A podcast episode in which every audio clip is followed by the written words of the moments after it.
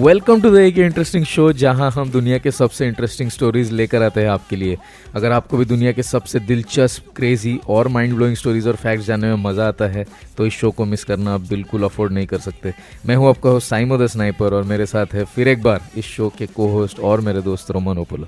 Roman Opolo welcome to the show how are you man hi Samo welcome listeners तो सैमो आज क्या लेके आया तू हमारे लिसनर्स के लिए? तो रोमन लाइटनिंग एक इतना कॉमन फिनोमिना है। कि इसे हम अपनी ज़िंदगी में कई बार देख चुके एक्सपीरियंस कर चुके हैं। लेकिन क्या तूने कभी ये सोचा है कि लाइटनिंग क्यों होती है? लाइटनिंग के कितने टाइप्स होते हैं? लाइटनिंग में तू कहाँ सबसे ज़्यादा सेफ़ हो सकता है? या फिर आ, वो कहते हैं ना कि लाइटनिंग एक जगह पे दो बार कभी नहीं गिरती। एक जगह गिर गई तो फिर नहीं गिरेगी। तो ये सब के बारे में तूने सोचा है? नहीं लाइटनिंग के बारे में हाँ मतलब सोचा तो है लेकिन ये टाइप्स होते हैं ये तो मैं पहले बार सुन रहा हूँ। कभी ये पता नहीं था कि टाइप्स भी होते हैं। और मेरे भी कुछ एक्सपीरियंस है लाइटनिंग के साथ। मेरे ख्याल से अगर तेरा आज का टॉपिक है तो मैं भी अपने कुछ एक्सपीरियंस लाइटनिंग के बारे में शेयर करूँगा। और तू क्या लेकर आया आज हमारे लिए? आज मेरा जो मिथ बस्टर का सेक्शन है उसमें मैं कवर करूँगा। एक ऐसा चीज़ जो हम लोग बचपन से पढ़े जा रहे हैं सुने जा रहे हैं कि कोलंबस ने अमेरिका को डिस्कवर किया। तो आज हम लोग पता लगाएँगे कि सच में उसने अमेरिका को डिस्कवर किया था कि नहीं? क्या बात है। वैसे मुझे तो अभी तक यही लगता है कि अमेरिका को कोलंबस ने ही डिस्कवर किया था, लेकिन अगर तुम मिथ बक्स्टर में बोल रहे हो तो डेफिनेटली कुछ तो इसमें ट्विस्ट होगा। तो बिना देर किए जल्दी से शुरू करते हैं और घुसते हैं हमारे लाइटनिंग वाले टॉपिक के अंदर में। लाइटनिंग बहुत ही स्पेक्टेकुलर फिनोमिना है, लेकिन हमने ये कभी ना कभी डेफिनेटली सोचा है कि लाइटनिंग आखिर क्यों होती है। तो बचपन में सोचा होगा, वगैरह वगैरह। इससे पहले कि हम लाइटनिंग में और डीप जाए तो एक बार कुछ फैक्ट्स जान लेते हैं लाइटनिंग के बारे में। क्या तू गेस कर सकता है कि एवरेज कितने लाइटनिंग स्ट्राइक्स पूरे दुनिया में प्रति सेकंड होते हैं? प्रति सेकंड कोई भी रैंडम नंबर गेस कर। अरे बाप रे मतलब कहीं ना कहीं बारिश कंटिन्यूस होती है अगर तू प्रति सेकंड बोल रहा है तो। मे बी छः सौ सात सौ ऐसा कुछ। ओके okay, तूने थोड़ा ज़्यादा गेस कर लिया लेकिन जो लोग इसको स्टडी करते हैं उनका एस्टिमेट ऐसा है कि on an average worldwide hundred lightning strikes होते हैं। लेकिन बेसिकली इसको अगर टेक्निकल टर्म्स में हम लोग डिफाइन करें साइंटिफिक लैंग्वेज में तो एक इलेक्ट्रिकल डिस्चार्ज है। जब इलेक्ट्रिक चार्ज बिल्डअप हो जाता है एटमॉस्फेयर में और फिर ये डिस्चार्ज होता है। तो सवाल ये उठता है ऑब्वियसली कि ये जो इलेक्ट्रिक चार्ज का बिल्डअप होता है एटमॉस्फेयर में, ये क्यों होता है? तो ये डिफरेंट फैक्टर्स से हो सकता है. फॉर एग्ज़ाम्पल एयर करेंट्स से हो सकता है. जो कोलिजन होता है वाटर ड्रॉपलेट्स और आइस पार्टिकल्स का जो स्पेशली स्टॉम हम्म। वाले क्लाउड होते हैं ना जो तूफ़ान वाले बादल होते हैं उनमें अक्सर देखा जाता है. हम तो एक्सपीरियंस से जानते ही है कि उसी समय ज़्यादा लाइटनिंग होती है ऑब्वियसली तो उसके अंदर जो वाटर ड्रॉपलेट्स और आइस पार्टिकल्स होते हैं उनके बीच में एक घर्षण होके या फिर कोलिजन होके ये चार्ज क्रिएट होता है. और बेसिकली पॉजिटिव और नेगेटिव चार्जेस एटमॉस्फेयर के अंदर तैयार होते हैं। एक इंपॉर्टेंट चीज़ ये है नोट करने वाली कि दोनों पॉजिटिव और नेगेटिव चार्ज एक साथ क्लाउड में क्रिएट होते हैं। मतलब अलग अलग लेयर्स में होते हैं कई बार लेकिन पॉजिटिव और नेगेटिव दोनों चार्जेस क्लाउड के अंदर ही होते हैं। अच्छा। अक्सर थंडर स्टॉम्स के केस में ये देखा जाता है कि एक वर्टिकल एयर फ्लो क्रिएट होता है जो कि इन इलेक्ट्रिकल चार्जेस को सेपरेट कर देता है। Separate in the sense distance में दूर कर देता है। तो जो पॉजिटिवली चार्ज पार्टिकल्स होते हैं वो क्लाउड के ऊपर की तरफ़ निकल जाते हैं और जो नेगेटिवली चार्ज पार्टिकल्स होते हैं वो क्लाउड के नीचे आते हैं। ये बेसिकली इसलिए होता है क्योंकि जो हल्के पार्टिकल्स होते हैं वो जनरली पॉजिटिव चार्ज कैरी करते हैं और वो ऊपर चले जाते हैं क्लाउड के। हम्म। एक हमारे पिछले एपिसोड में हमने कहा था कि जब स्ट्रॉन्ग इलेक्ट्रोमैग्नेटिक फ़ील्ड क्रिएट होता है एक गैस के अंदर में, तब कई बार गैस आयनाइज हो जाती है, अपने इलेक्ट्रॉन्स को एटम खो देता है उस गैस में, और एक प्लाज्मा वाली स्टेट क्रिएट होती है। जैसे कि तू इमेजिन कर पा रहा है कि इस केस में भी वही हो रहा है क्लाउड है और नीचे ग्राउंड है राइट और इनफैक्ट क्लाउड के अंदर भी पॉजिटिव और नेगेटिव चार्जेस है, और एक strong electromagnetic difference potential difference वहाँ पर क्रिएट हो रहा है। और ये जो गैस है उसको आयनाइज कर देता है विच मीन्स कि गैस, यानी जो एयर है इस केस में, वो कंडक्टिव हो जाती है और ये एक कंडक्टिव पाथ क्रिएट करता है इलेक्ट्रिसिटी को फ्लो करने के लिए। हम्म।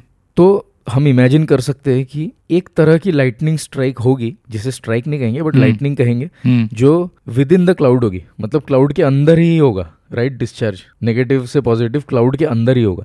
लेकिन दूसरा एक होता है फिर ज़मीन पे गिरती कैसे? मतलब क्वेश्चन ये उठता है ना कि क्लाउड के अंदर ही अगर पॉजिटिव और नेगेटिव फिर ज़मीन पे गिरता कैसे? लाइटनिंग या जिसको लाइटनिंग स्ट्राइक कहते हैं ऑन ग्राउंड बराबर। इसमें एक और इंटरेस्टिंग फिनोमिना है जो हम सबने शायद पढ़ा भी है कहीं ना कहीं, कि जब हम एक नेगेटिव चार्ज को एक न्यूट्रल ऑब्जेक्ट के भी पास लेकर आते हैं तो उस न्यूट्रल ऑब्जेक्ट के ऊपर ऑपोजिट चार्ज क्रिएट होता है। तो जैसे क्लाउड है क्लाउड का बॉटम पार्ट नेगेटिवली चार्ज है और धरती न्यूट्रल है तो धरती के ऊपर भी एक पॉजिटिव चार्ज वहाँ पर वो इंड्यूस करता है। Basically it is called as you know induce charge तो अब तू तीन लेयर इमेजिन कर सकते हैं। क्लाउड के टॉप लेयर में पॉजिटिव क्लाउड के बॉटम लेयर में नेगेटिव और धरती के ऊपर इंड्यूस्ड पॉजिटिव चार्ज राइट तीन layers we can imagine now obviously एक टाइप की लाइटनिंग की हमने बात कर ली पहले कि विद इन द क्लाउड जहाँ पे क्लाउड के नेगेटिव और पॉजिटिव के बीच में इलेक्ट्रिकल डिस्चार्ज हो गया।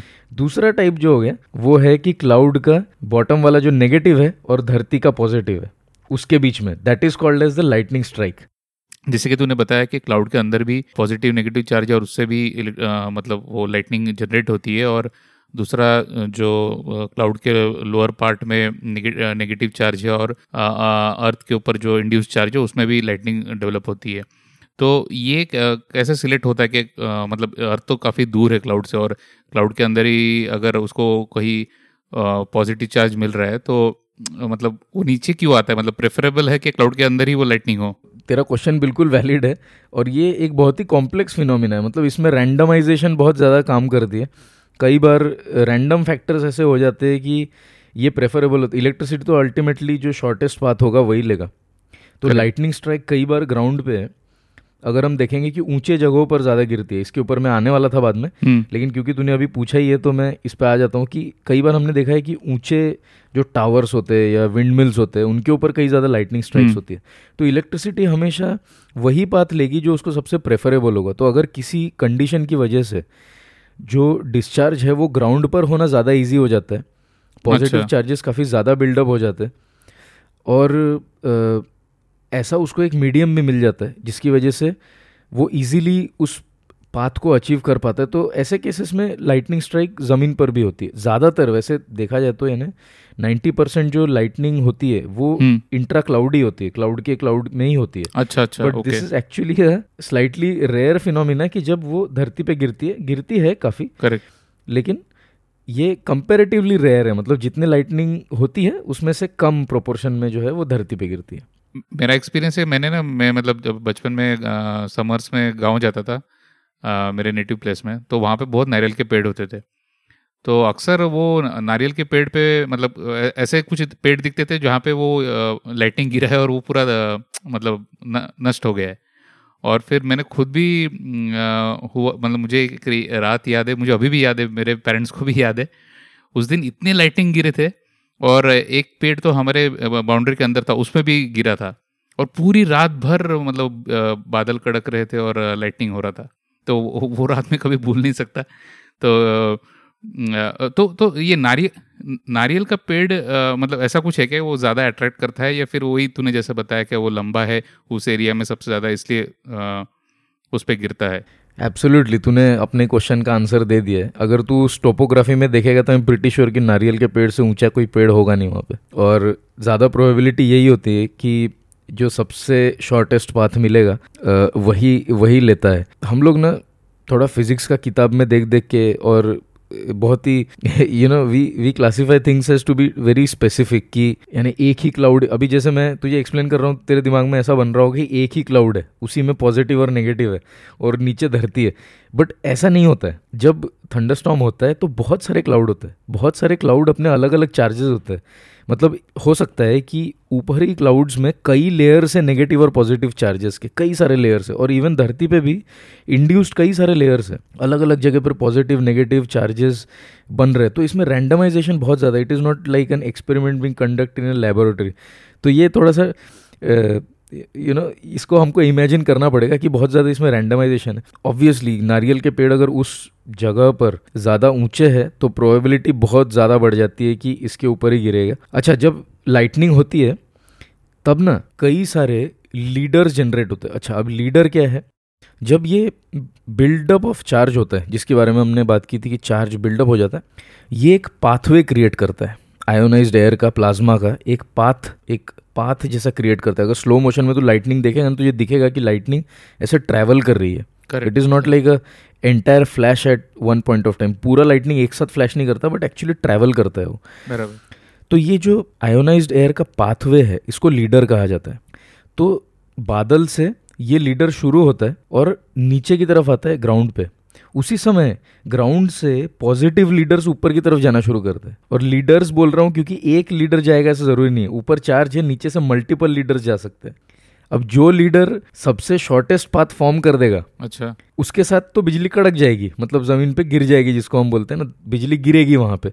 लेकिन जो बाकी के लीडर्स है वो बेचारे मतलब लीड करके और फिर वो मतलब they won't actually get the lightning समझ रहे तो वो एक ही होगा हो सकता है कि एक टाइम पे दो या तीन लीडर एक साथ ज़मीन से उठे और क्लाउड से एक लीडर आया नीचे। एक लीडर ऊपर वाले एक लीडर से मीट करेगा बाकी के दो तीन चार जो भी लीडर्स है वो वैसे ही रह जाएँगे उनके ऊपर लाइटनिंग नहीं होगी। Okay okay. तो जो पेड़ की तू बात कर रहा है उसमें से एक पॉजिटिव लीडर ऊपर की तरफ़ उठा होगा और लाइटनिंग का नेगेटिव साइड वाला लीडर नीचे आया होगा और ये दोनों मिल गए होंगे और इसलिए उसके ऊपर गिरी बिजली। बराबर बराबर।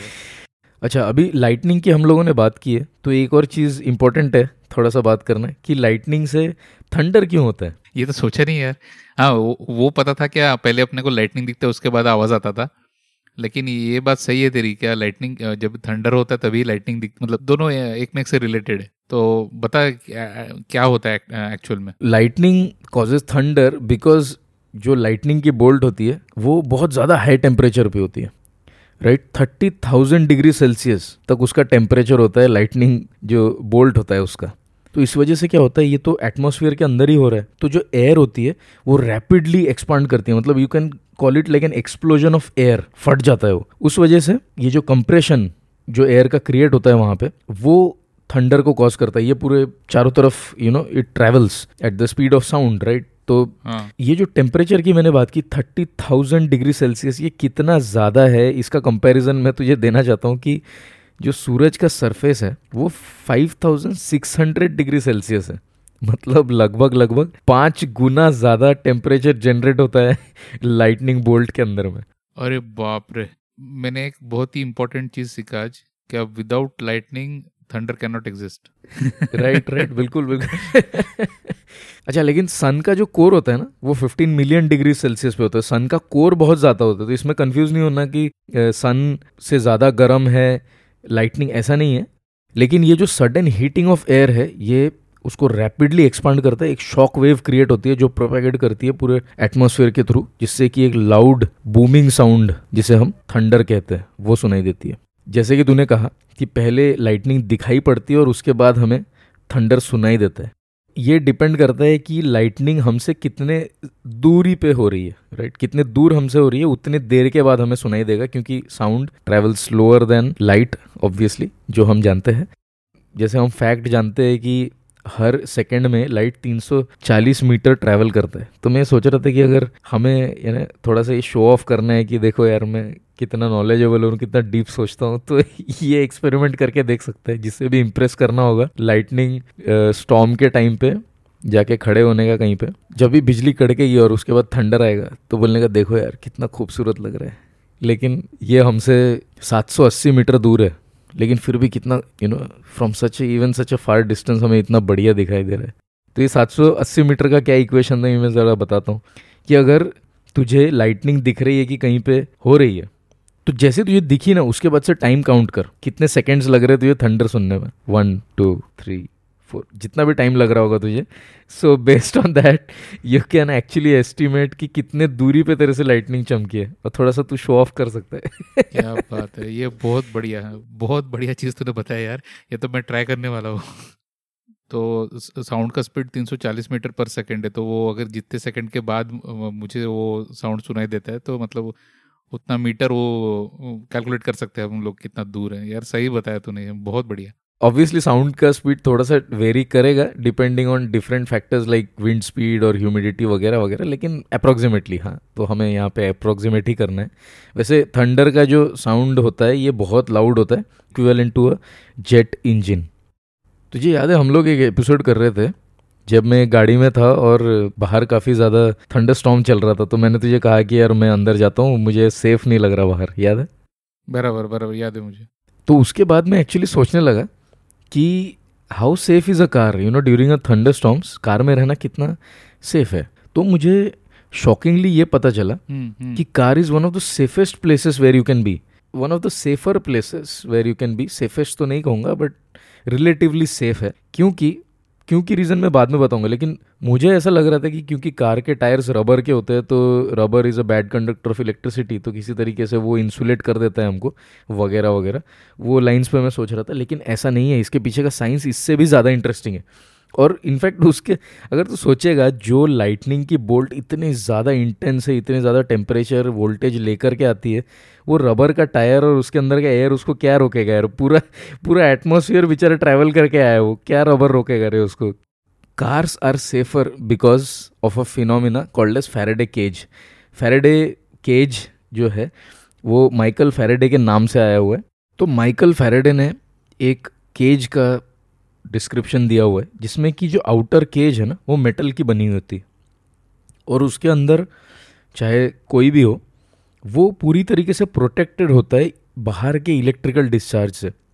तो माइकल फेरेडे का जो ये केज है फेरेडे केज ये ब्लॉक करता है ज़्यादातर electromagnetic waves like radio waves UV rays etcetera मतलब सभी तरह के इलेक्ट्रोमैग्नेटिक वेव्स को ब्लॉक करता है। इसका मतलब है कि अगर तू गाड़ी के अंदर है तो तेरी गाड़ी के ऊपर अगर बिजली गिर जाए तो वो बिजली सारी की सारी गाड़ी के बॉडी में ही ट्रेवल करेगी, जो कि बहुत अच्छा कंडक्टर है इलेक्ट्रिसिटी का। लेकिन अंदर बैठे हुए इंसान को कोई भी इफ़ेक्ट नहीं होगा उससे। इवन दो गाड़ी चाहे ग्राउंडेड हो या ना हो, यानी कई बार ये मिसकंसेप्शन फैराडे केज के साथ में जुड़ जाती है कि फैराडे केज ग्राउंडेड होना चाहिए, ऐसा ज़रूरी नहीं है। फैराडे केज चाहे ग्राउंडेड हो या नहीं हो Faraday cage will provide protection against electrical discharges for anything which is inside it इसके ऊपर कई सारे एक्सपेरिमेंट्स है जो यूट्यूब के ऊपर आप देख सकते हो, और बहुत ही इंटरेस्टिंग फिनोमिना है, उसके अंदर डीप जाने के लिए तो आज हम नहीं जाएँगे, लेकिन बेसिकली कार के अंदर जो हम प्रोटेक्टेड होते हैं लाइटनिंग के दौरान that is because car acts like a Faraday cage यानी कि एक मेटालिक केज जिसके अंदर ह्यूमंस सेफ़ होते हैं बिल्कुल।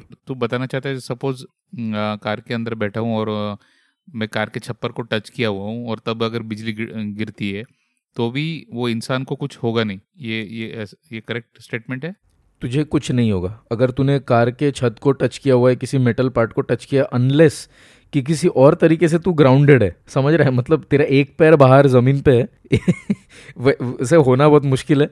बट मैं जस्ट हाइपोथेटिकली बोल रहा हूँ। तो तू अगर गाड़ी के अंदर तू कहीं भी हाथ लगा रहा है basically you are pretty much safe because you are in a Faraday cage Faraday cage के अंदर रहने वाला इंसान सेफ़ होता है। वो चाहे फेरेडे केज को टच किया हुआ क्यों ना हो।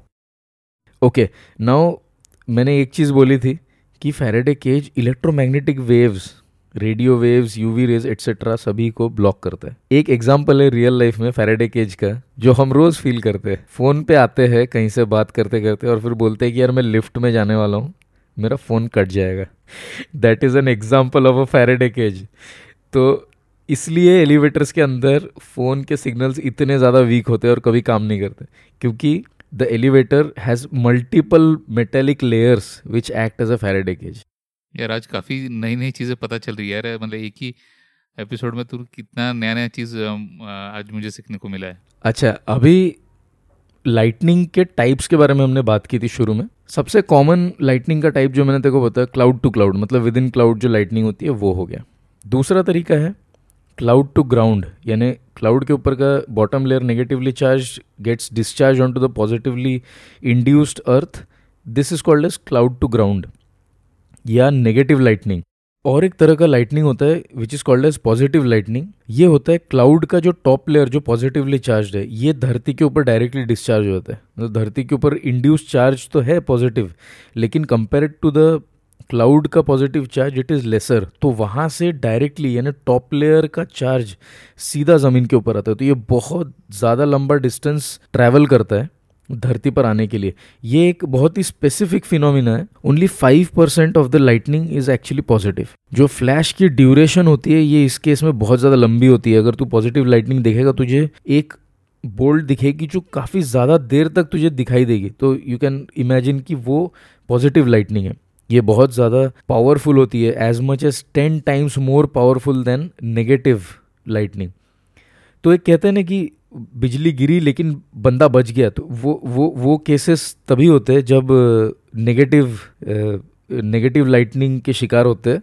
पॉजिटिव लाइटनिंग तुमको कोई चांस नहीं देता। It is like you know one billion volts ये जो तूफ़ान होता है ना, इससे कई दूर गिरते हैं, क्योंकि तू इमेजिन कर सकते हैं कि बादल के ऊपर वाला जो डिस्चार्ज है, वो सीधा ग्राउंड पे हो रहा है। तो कई बार ये 25-25 मील दूर होते हैं। यानी तूफ़ान कहीं और हो रहा है, उससे 25 मील दूर ये पॉजिटिव लाइटनिंग होती है। इसको you know blue sky lightning भी कहते हैं, क्योंकि वहाँ पे शायद बादल नहीं होंगे। अचानक ऐसे आसमान से बिजली कड़कती है राइट तो that is another type of lightning एक मिथ जो अक्सर जोड़ा जाता है लाइटनिंग के साथ में, वो ये है कि लाइटनिंग एक जगह पे कभी दो बार नहीं गिरती। ऑब्वियसली आज जो हमने जाना है, जो सीखा है, उसके बेसिस पे हम इजीली कह सकते हैं कि जो टॉल स्ट्रक्चर्स होते हैं, उन पे अक्सर लाइटनिंग गिरती है। ये ऑब्वियसली एक मिथ है। फॉर एग्ज़ाम्पल कुछ फ़ेमस लोकेशन जैसे एम्पायर स्टेट बिल्डिंग न्यूयॉर्क का है।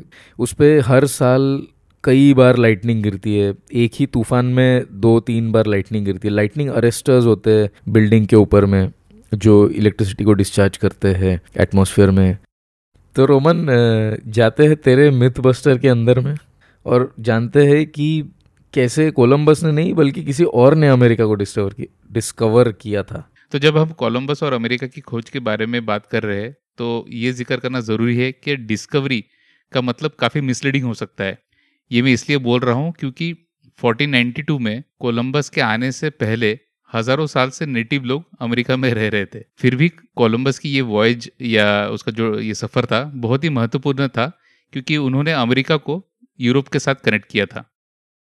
तो पहले बात करते कि क्रिस्टोफर कोलंबस कौन थे? क्रिस्टोफर कोलंबस का जन्म 1451 में जेनोआ इटाली में हुआ था। कोलंबस एक, एक एक्सप्लोरर थे और उनका जो मिशन था वो था इंडिया को ढूँढने का वेस्टर्न साइड से। और उसको फंड किया था स्पेन के मोनार्क फर्डिनेंड टू और इसाबेला वन उनका मानना था कि अर्थ जितना बड़ा माना जाता है उतना बड़ा एक्चुअली है नहीं। और अगर वो वेस्ट साइड से जाएँगे तो ईस्ट इंडीज पहुँच जाएँगे। तो कोलंबस ने तीन शिप्स के साथ नीना पिंता और सांता मरिया के साथ अपना ये प्रसिद्ध यात्रा शुरू किया था। ये शिप्स काफ़ी फ़ेमस है, शायद तूने भी सुना होगा साहिब तो 12 अक्टूबर 1492 को वो बहामस के नाम से जाने वाले एक आइलैंड में पहुँचे। उनका मानना था कि वो एशिया के आउटस्कर्ट्स के कोई आइलैंड तक पहुँच चुके हैं।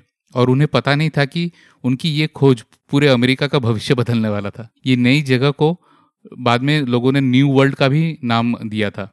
पुरानी दुनिया को नई दुनिया से जोड़ने में उनका महत्वपूर्ण भूमिका के बावजूद ये कंसिडर करना भी ज़रूरी है कि कोलंबस अमेरिका पहुँचने वाला पहला यूरोपियन नहीं था। तो नॉर्थ वाइकिंग के एक्सप्लोरर लेफ एरिक्सन ने थाउज़ेंड एडी के आसपास न्यू फाउंडलैंड कनाडा में एक टेम्पररी सेटलमेंट एस्टेब्लिश किया था। मतलब जो लेफ एरिक्सन है, वो एक वाइकिंग था और थाउज़ेंड एडी मतलब 400 या 500 साल पहले कोलंबस के, अमेरिका पहुँचने के पहले, वो न्यू फाउंडलैंड कैनेडा करके एक जगह है जो कि कनाडा में है, और वहाँ पे उन्होंने एक टेम्पररी सेटलमेंट एस्टेब्लिश किया था। तो बट उनकी ये एक्सपीडिशन परमानेंट यूरोपियन प्रेजेंस नहीं बना पाई और काफ़ी फ़ेमस भी नहीं हुई। तो वो कहते हैं क्या जो एरिक्सन थे, वो एक्चुअली ग्रीनलैंड की तरफ़ गए थे और वहाँ से हेवी स्टॉम के वजह से उनका जो शिप था, वो इस साइड डाइवर्ट हो गया था। बट उनकी ये खोज इतनी फ़ेमस नहीं हुई जितनी कोलंबस की हुई थी और कोलंबस को पूरा क्रेडिट मिल गया। मे भी उन्होंने ज़्यादा ज़िक्र नहीं किया होगा अपने ही एक्सपीडिशन का। मेरे कलीग थे, वो कहते थे, काम करो ना करो, काम का ज़िक्र करो और ज़िक्र करो ना करो, ज़िक्र की फ़िक्र करो। ये इसके बारे में जब मैं रिसर्च कर रहा था या पढ़ रहा था, तब मुझे लगा कि हाँ ये बंदे ने सही बोला था। तो कोलंबस की ये खोज से वहाँ के जो नेटिव लोग थे, उनको काफ़ी सफ़र करना पड़ा। तो क्या कोलंबस ने सही मायने में अमेरिका की खोज की थी? आंसर छिपा है कि हम डिस्कवरी टर्म को कैसे डिफाइन करते हैं, जबकि वो अमेरिका पहुँचने वाले पहले व्यक्ति तो थे नहीं, और कोलंबस की ये एक्सप्लोरेशन की वजह से अमेरिका का इतिहास सदा के लिए बदल गया। बट खत्म करने के पहले मैं एक चीज़ बता दूँ, क्या कोलंबस कभी नॉर्थ अमेरिका में पैर नहीं दिया था? अभी जो प्रेजेंट नॉर्थ अमेरिका है ना, उस पर कभी वो गए नहीं थे। वो जो बहामस आइलैंड्स के आसपास है, वहाँ पे ही उन्होंने ज़्यादा अपना सफ़र किया था, और साउथ अमेरिका में, ऐसा मेंशन है कि साउथ अमेरिका में वो एक दो बार गए थे। तो इसी के साथ हम लोग आ चुके हैं अपने एपिसोड के अगले सेक्शन में जो कि है क्विज सेक्शन सबसे इंटरेस्टिंग सेक्शन जबकि रोमन ने पिछले एपिसोड में लीड ले ली थी टू वन से। तो अभी करंटली स्कोर है टू वन और पहला क्वेश्चन मेरी तरफ़ से रोमन के लिए which animal has the largest brain तेरे पास चार ऑप्शन है चूज़ करने के लिए। Blue whale African elephant sperm whale और ह्यूमन अफ्रीकन एलिफेंट पता नहीं सही है कि नहीं लेकिन लग रहा है मछलियों का ब्रेन बड़ा होता है कि कभी सुना नहीं था लेकिन मैंने सुना है कि हाथियों के ब्रेन बहुत बड़े होते हैं। ओके तो श्योर है? हाँ श्योर सो रोमन अनफॉर्चुनेटली तेरा आंसर गलत हो गया। The sperm whale is the correct answer तो स्पर्म वेल का सबसे बड़ा ब्रेन होता है of any other animal species में। इनका ब्रेन का वज़न सात से नौ किलो तक हो सकता है। और बड़ा ब्रेन का मतलब ये नहीं होता है कि ये ज़्यादा स्मार्ट होता है, लेकिन एज अ साइज़ इनका ब्रेन बड़ा होता है तो sperm whale is the right answer तेरे लिए क्वेश्चन रेडी है। अभी तूने एनिमल किंगडम से ही क्वेश्चन पूछा तो मैं भी सोचा, चल एनिमल रिलेटेड कुछ तेरे को क्वेश्चन पूछता हूँ।